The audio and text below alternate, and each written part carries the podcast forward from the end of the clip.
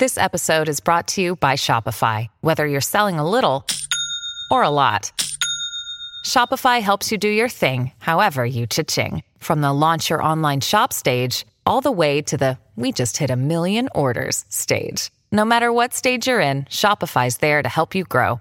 Sign up for a $1 per month trial period at shopify.com slash special offer, all lowercase. That's shopify.com slash special offer. Hello, everybody. This is Marshall Poe. I'm the editor of the New Books Network. NBN listeners like to read books and buy them. So we thought we'd tell you that right now, our friends at Princeton University Press are having a remarkable site wide sale. You can get 50% off books, including ebooks and audiobooks, with the code 50, F I F T Y, at checkout until May 31. You can save some real money on Princeton University Press books. I encourage you to go there and check it out. Welcome to the New Books Network. Hi, welcome back to New Books in Medicine, one of the podcast channels on the New Books Network. I'm Claire Clark, one of the hosts on the network, and today we're talking to Nicole Hassoun, the author of Global Health Impact Extending Access to Essential Medicines. Nicole, welcome to the show. Thanks so much for having me. I wonder if you could begin the interview by telling us a little bit about yourself. Sure. I'm a professor of philosophy at Binghamton University and a visiting scholar at Cornell. So, um, I'm not sure what else you'd like to know, but yeah. That, that's fine. Tell us how you came to write Global Health Impact. Well, most of my work is on global justice. I published a book um, uh, on globalization and global justice, and if you're interested in you know world poverty and development, you have a lot of reasons to care about global health. Uh, I started the book maybe I don't know, eight years ago now. Um, mm-hmm. And uh, I, I, kind of followed on from the last project. Um, I think its arguments, though, are really relevant today as, you know, the coronavirus pandemic is surging around the world. Um, and so you say at the beginning, oh, do you want to no, say no, more no, about that? Go ahead. I'm sorry. no, um, I, I wanted to ask a question about the structure of the book. So at the beginning, you say um, that it kind of it takes the risk of of being interdisciplinary, and I I think um, it is a risk.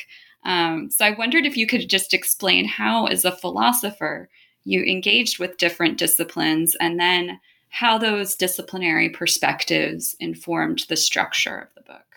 Sure. So, I mean, I think, um, I guess I think of the questions as really interesting. Um, the book is about the access to medicines problem and global health and how do we improve health and access to medicines. And so, you know, as again, as this coronavirus pandemic surges around the world, for the first time, many people know what it's like to lack access to those medicines and how important addressing um, those questions are. So, to me, those different disciplines provide different tools for kind of kind of thinking about how can we better help people access these medicines. Um, as I, I, mentioned, most of my work in the past has been on, on globalization and, and global justice more broadly, on poverty and development. And so, even in those areas, you know, thinking about well, what are the what are the economists saying, um, or what are the um, people who are working on you know international trade from different disciplinary perspectives saying is really important. And as my work on uh, has kind of moved into the global health arena, um, focusing on what what can we say about the actual health consequences of medicines around the world has been a big part of that. So I have a project that goes along with the book to measure the health impacts of various medicines. It's a kind of collaborative project with people in pharmacy and uh, economics and and health areas. Um, and I think, you know, every discipline has something to add to that conversation. So from bioethics, from a, a philosophical perspective, the questions about, you know, our obligations to the poor are really central in that. Um, that's kind of the the central feature of the book. I mean, it's a it, it is an ethics book about how do we, you know, what are our obligations to extend access to medicines, but hand in hand with that, I think it's really important to understand what the empirical situation is. What are, are the facts on the ground? How can we better extend access to medicines. Um, and so that's all kind of in the book. Uh, I spend probably and have spent throughout my career as much time reading in other disciplines as I do in philosophy. So a lot of time looking at clinical trials of drug efficacy, for instance. Um, mm-hmm. And I don't claim to be, you know, an expert in all these areas or anything, uh, but I think you know, I have published in economics and uh, in health, public health journals and things as well. And, and I just think it's really important to try to answer the questions with the best available evidence. So, the first section to me really did seem a little more philosophical, a little more theoretical. Um, I wondered if you could start by telling us what is the human right to health, and then who could possibly criticize such a thing? Yeah, I mean, I think if you think about it in the American context, the idea that people have a right to health is very controversial. Um, people generally need private health insurance to access adequate care, even though we've seen changes in very recent years. Um, those changes are uncertain.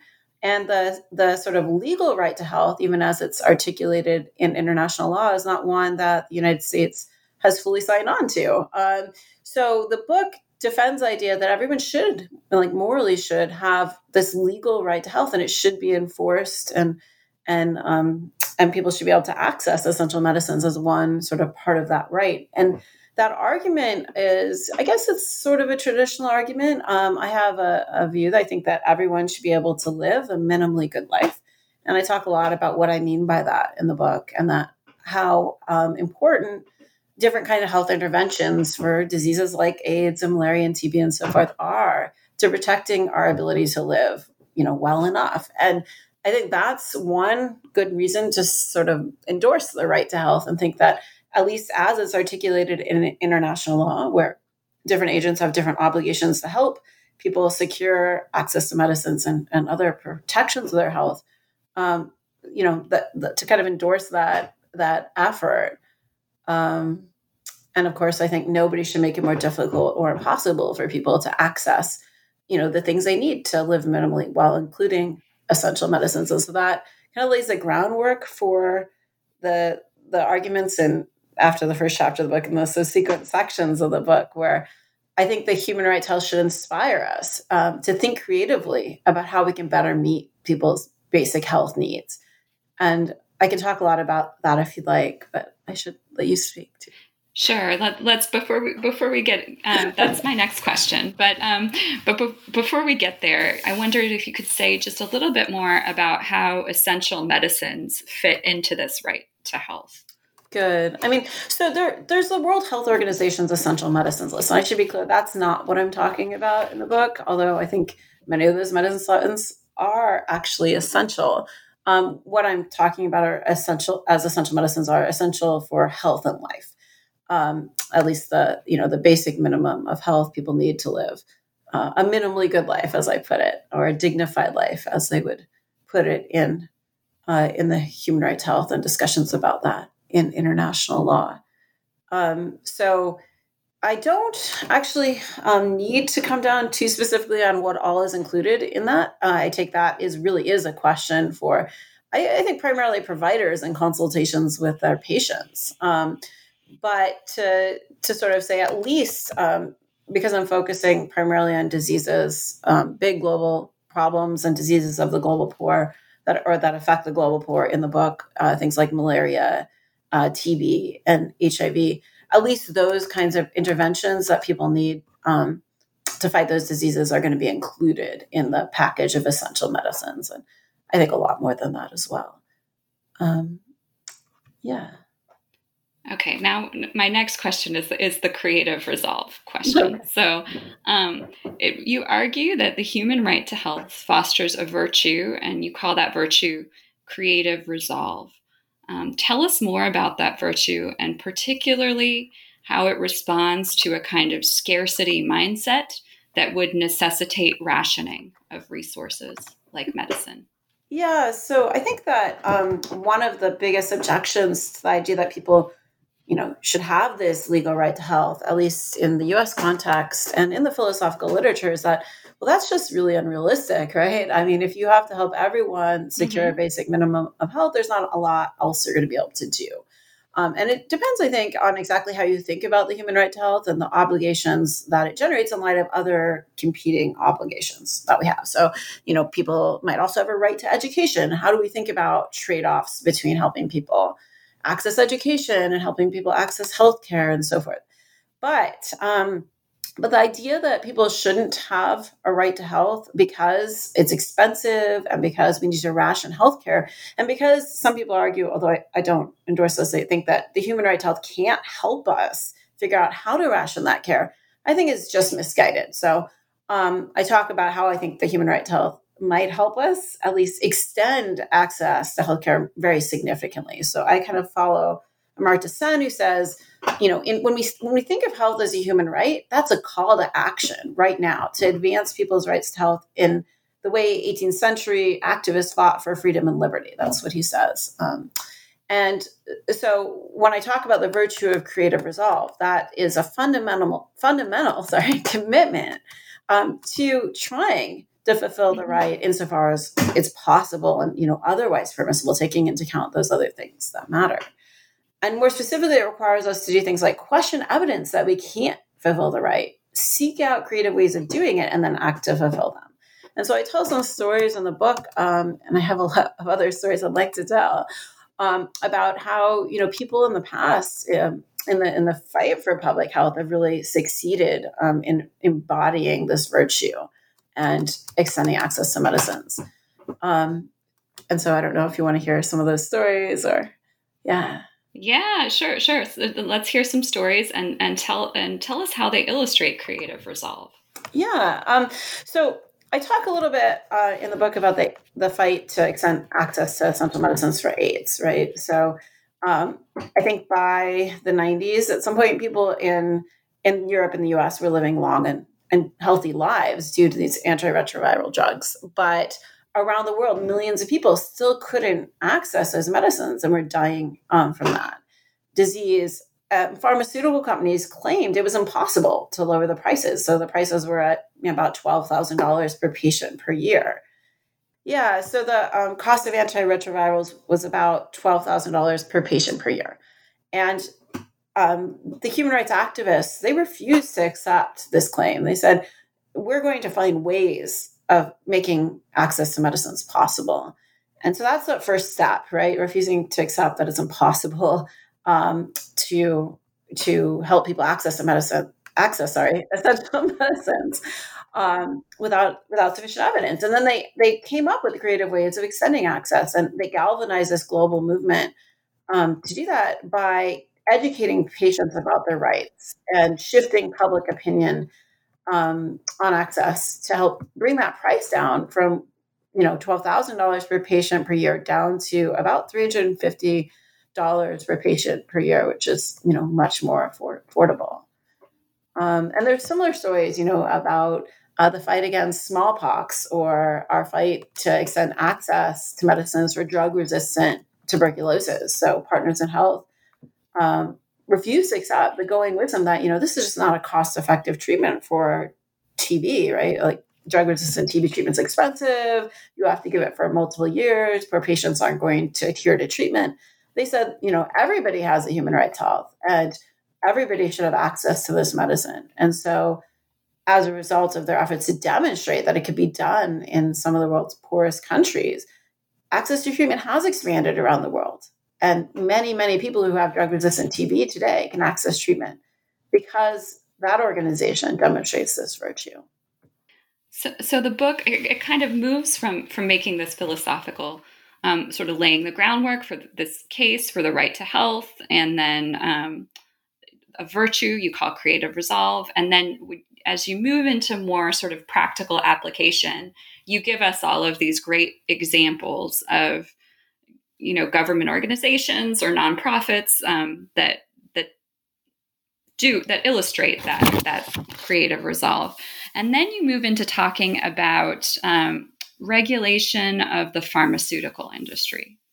So I, I wondered if you could talk a little bit more about that. What role should um, pharmaceutical regulation of the pharmaceutical industry play in helping to promote global health impact yeah, I mean, so I think that, you know, in the first place, the obligations to fulfill human rights really are obligations of states and states with the capacity to do that, the international community then providing assistance for states that lack that capacity or, are unable to fulfill rights. But we live in a in a world and where things are, you know, highly non-ideal, let's put put it that way.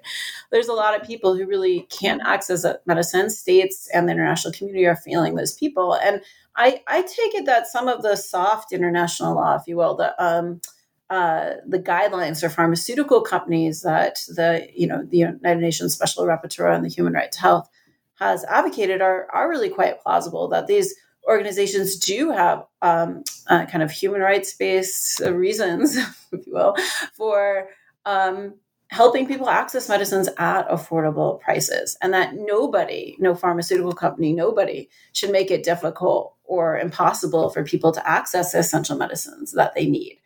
Um, so if you endorse, you know, the human right to health framework, the idea that like, everyone should have this right that I set out kind of in the first part of the book, then I think it's pretty clear that pharmaceutical companies are failing to live up to those obligations, and in some cases, actively violating rights by lo- lobbying uh, for these patents protections uh, and, and setting such high prices that make drugs, you know, inaccessible to millions of people because that the patent protections that they have helped institute have then the consequence that you know there's not generic competition. The prices are extraordinarily high you know $12000 per patient per year in a country like i don't know south africa where the average income is uh, you know way less than that.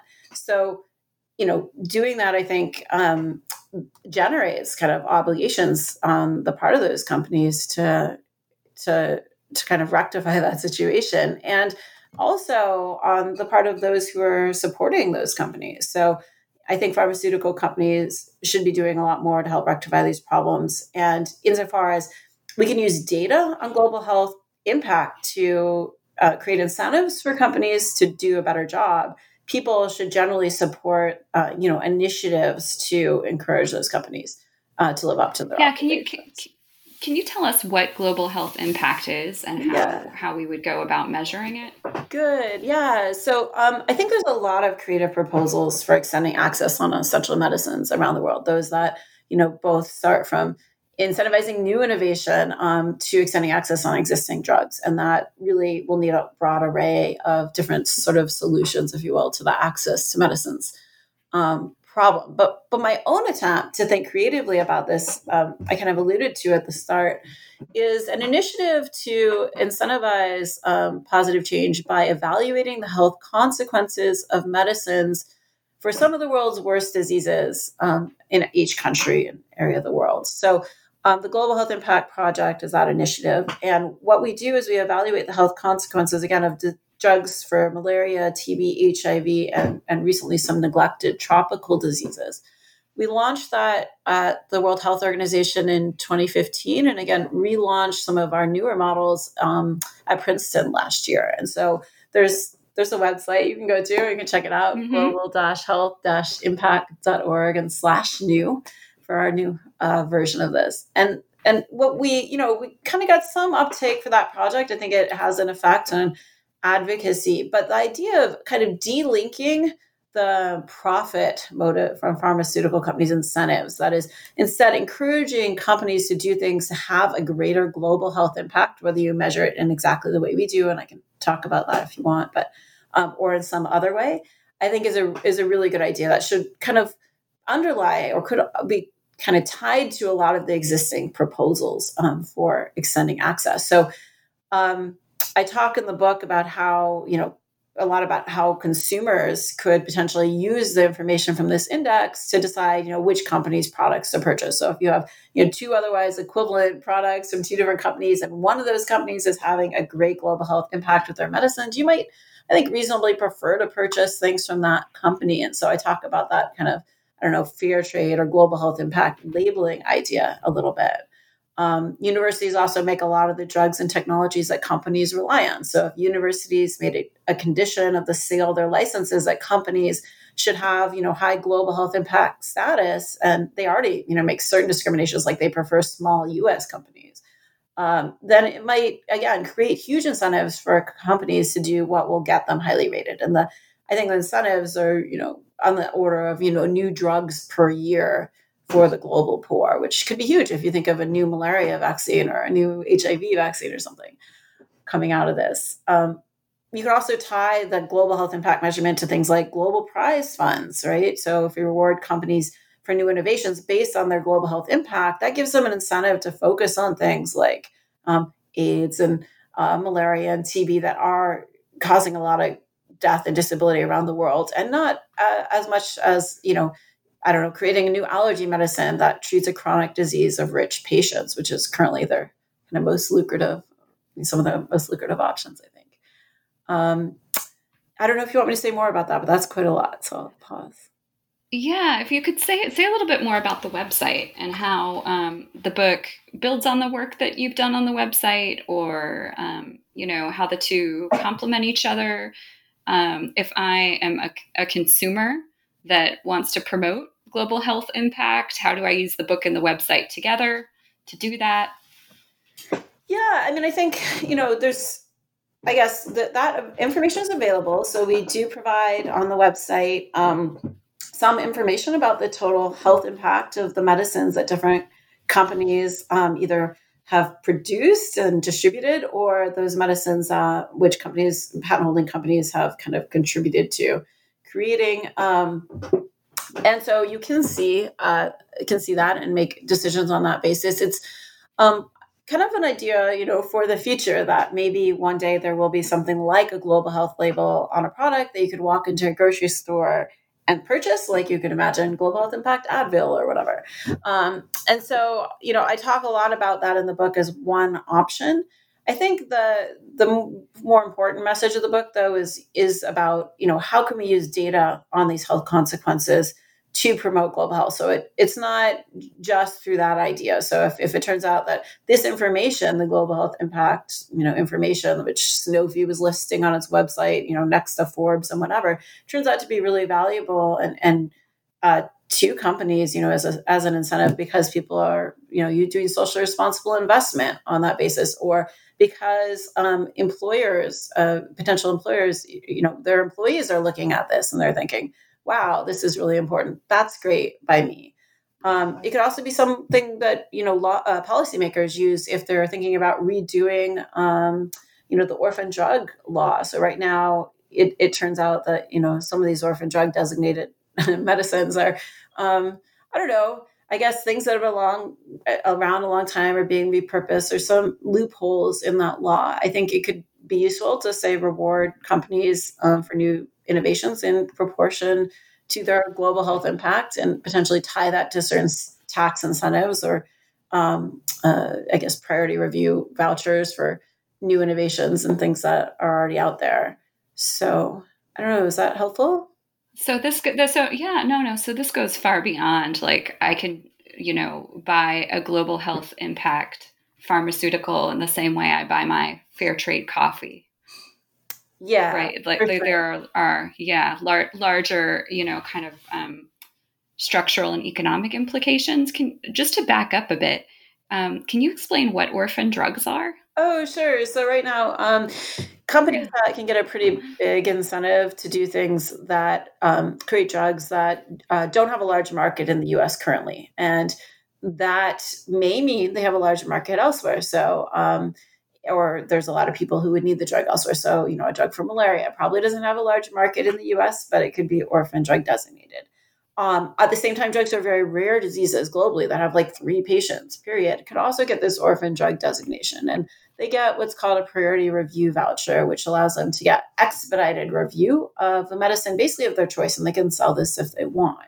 And that's very lucrative for the companies because if they can expedite the review of a blockbuster, you know, that's millions and millions of dollars of of profit um, in in that it's basically a patent extension that they're receiving. Um, so I think that there's been discussion of reworking that um, mm, incentive, given that you know remdesivir, the recent uh, coronavirus drug, was you know the company Gilead wanted to get a priority review voucher. Mm-hmm. Obviously, it's going to have a huge market at the time that they were applying for it, it didn't have um, very many patients, so they were able to, you know, apply for that. And so there's some there's very big loopholes and problems with that. Um, I would say that uh, incentive, but at the same time, there might I think there's an important idea in it, and there might be ways of improving rather than just repealing the legislation. And that's not something I talk about in the book, but it's just another example of you know one of the ways if we could tie orphan drug um, designation to, you know, are these drugs going to have a global health impact? Can reward companies based on their global health impact? I think that could be one use for the kind of um, metric that we've developed for looking across diseases and interventions at the health consequences of various medicines.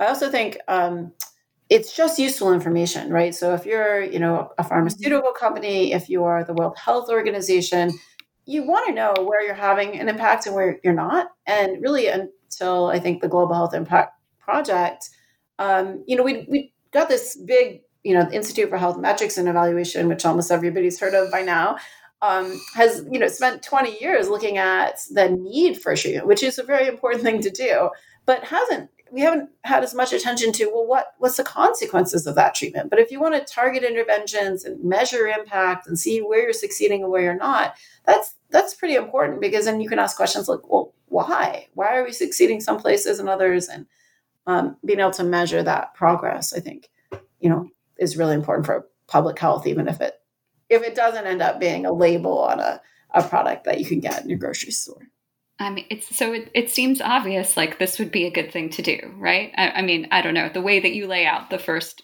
two sections of the book. It it it seemed uh, was very compelling to me. Um, in the last section of the book, you sort of you start to address um, some of the potential criticisms of the Global Health Impact Initiative. Um, can you describe some of those most serious criticisms and then how how you would respond? Yeah, I'm not sure which chapter, sort of what section you're thinking of. Um, as I remember, it's been a while since I wrote it actually. Um, as I remember the book, I go on from talking about, um, you know, putting out some of these proposals and talking about the importance of data for promoting global health and data on health impact in particular. Um, to looking at the global health impact sort of labeling idea a little more closely and saying, well, how can individuals get involved in this? And um, and there, are, you know, I talk about obligations to engage in ethical consumption pretty generally and to purchase things with ethical labels if that becomes a realistic possibility. And I can talk about that. Um, sure. Um, yeah. Okay. Let's do that.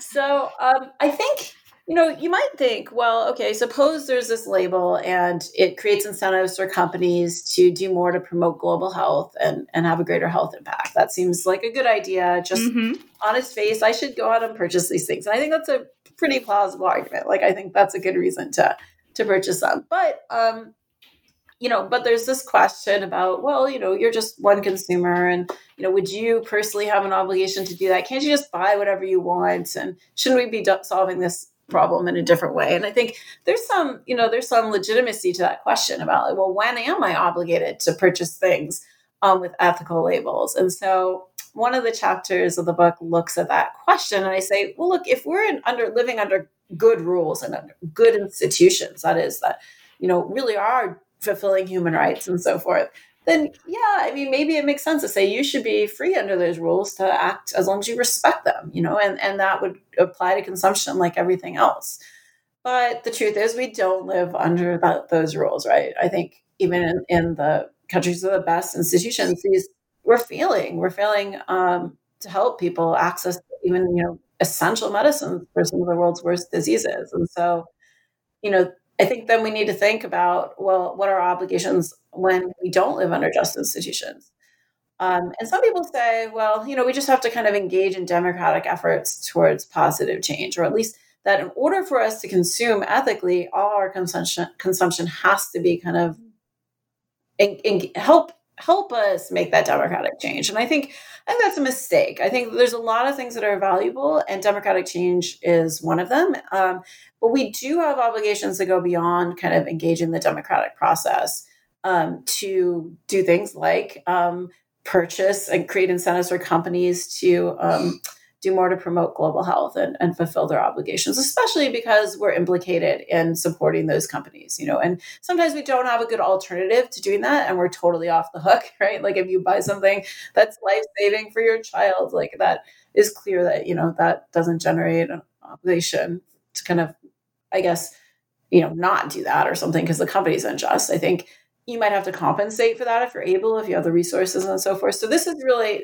this section of the book's really aimed at you know an affluent consumer and a developed country and to say, yeah, I mean, I think beyond beneficence, because we are often purchasing things from these from these companies, and there are better alternatives. And you know, in terms of other companies, we could purchase basically purchase basically equivalent products from.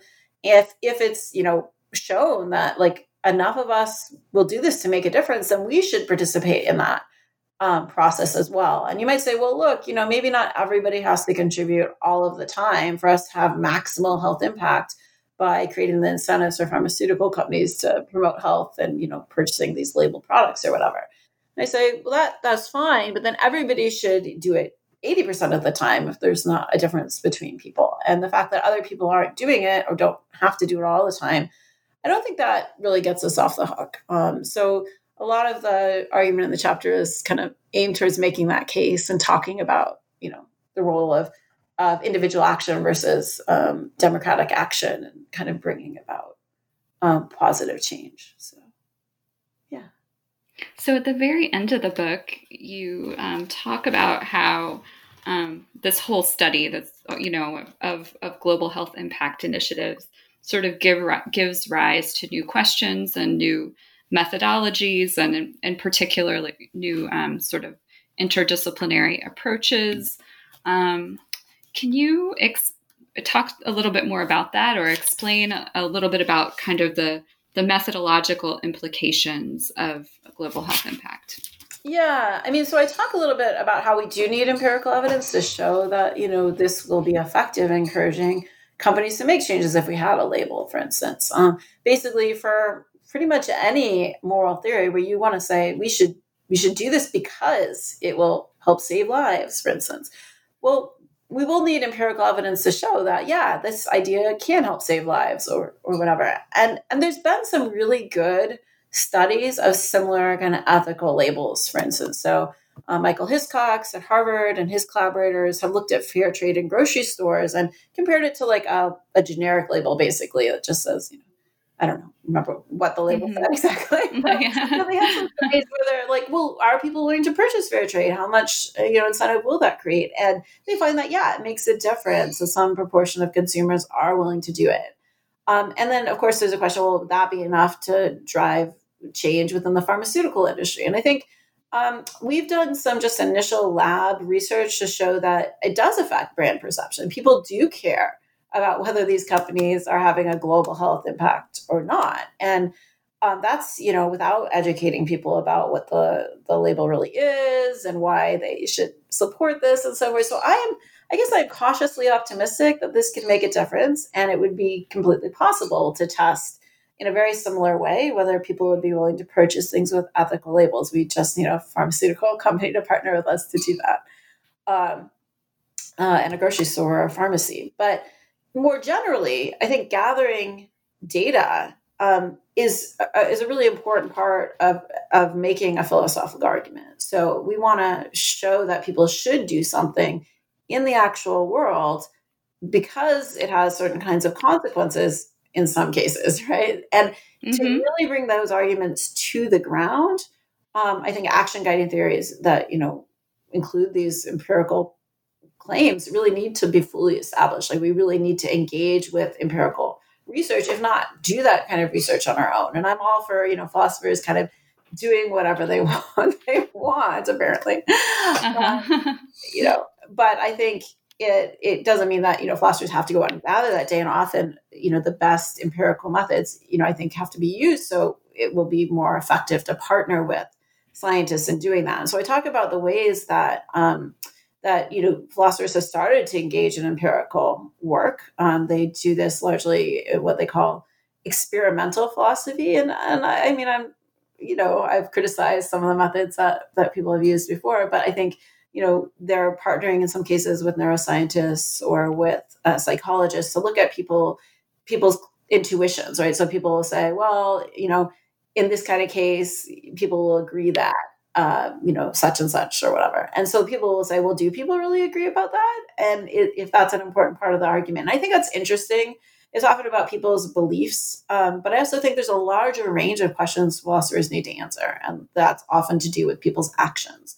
And that there's a lot of different methodologies we should employ across the social sciences, and we don't see that as much as I'd like yet. So part of the, the conversation there is two philosophers, but I also mm-hmm. think it's important for scientists. So I, I talk a little bit about, you know, how the values and things that um, uh, I guess philosophers are talking about um, really affect um, what measures we develop in science and how we view the results of that science and how philosophical theory can also contribute to the development of you know really important and interesting you know science. So in developing the global health impact you know mm, metric how do we measure health impact? I think you know there's some there's some really interesting questions uh, methodological questions about well what do you mean by health and health impact right? What is sure. health? And and so those are all questions that uh, you know i've considered and and i think that um, we do well to consider when we construct measures of, of things as you know people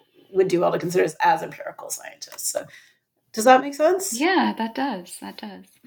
Um, well, Nicole, we've taken up a lot of your time. Can you tell us what you're working on next? Yeah, you know, I'm so excited that um, the book is coming out, and I hope that it will be helpful to people and as they think about how we can, you know, extend access on essential medicines to, to new drugs to, to treat the coronavirus and to restructure some of the pharmaceutical research and development incentives that we have in place that aren't quite working for us as well as we might want right now. And so, I'm in thinking about that. I'm thinking about trying to do another book um, to talk about some of these stories and uh, some of the similar questions um, that came up in this book, but just kind of in a different way, maybe more um, more engaging to a broader audience. I hope this will be engaging to an audience too, but um, but the other thing I'm working on um, for sure is is a pretty uh, working on a lot, I guess, is uh, an account of of you know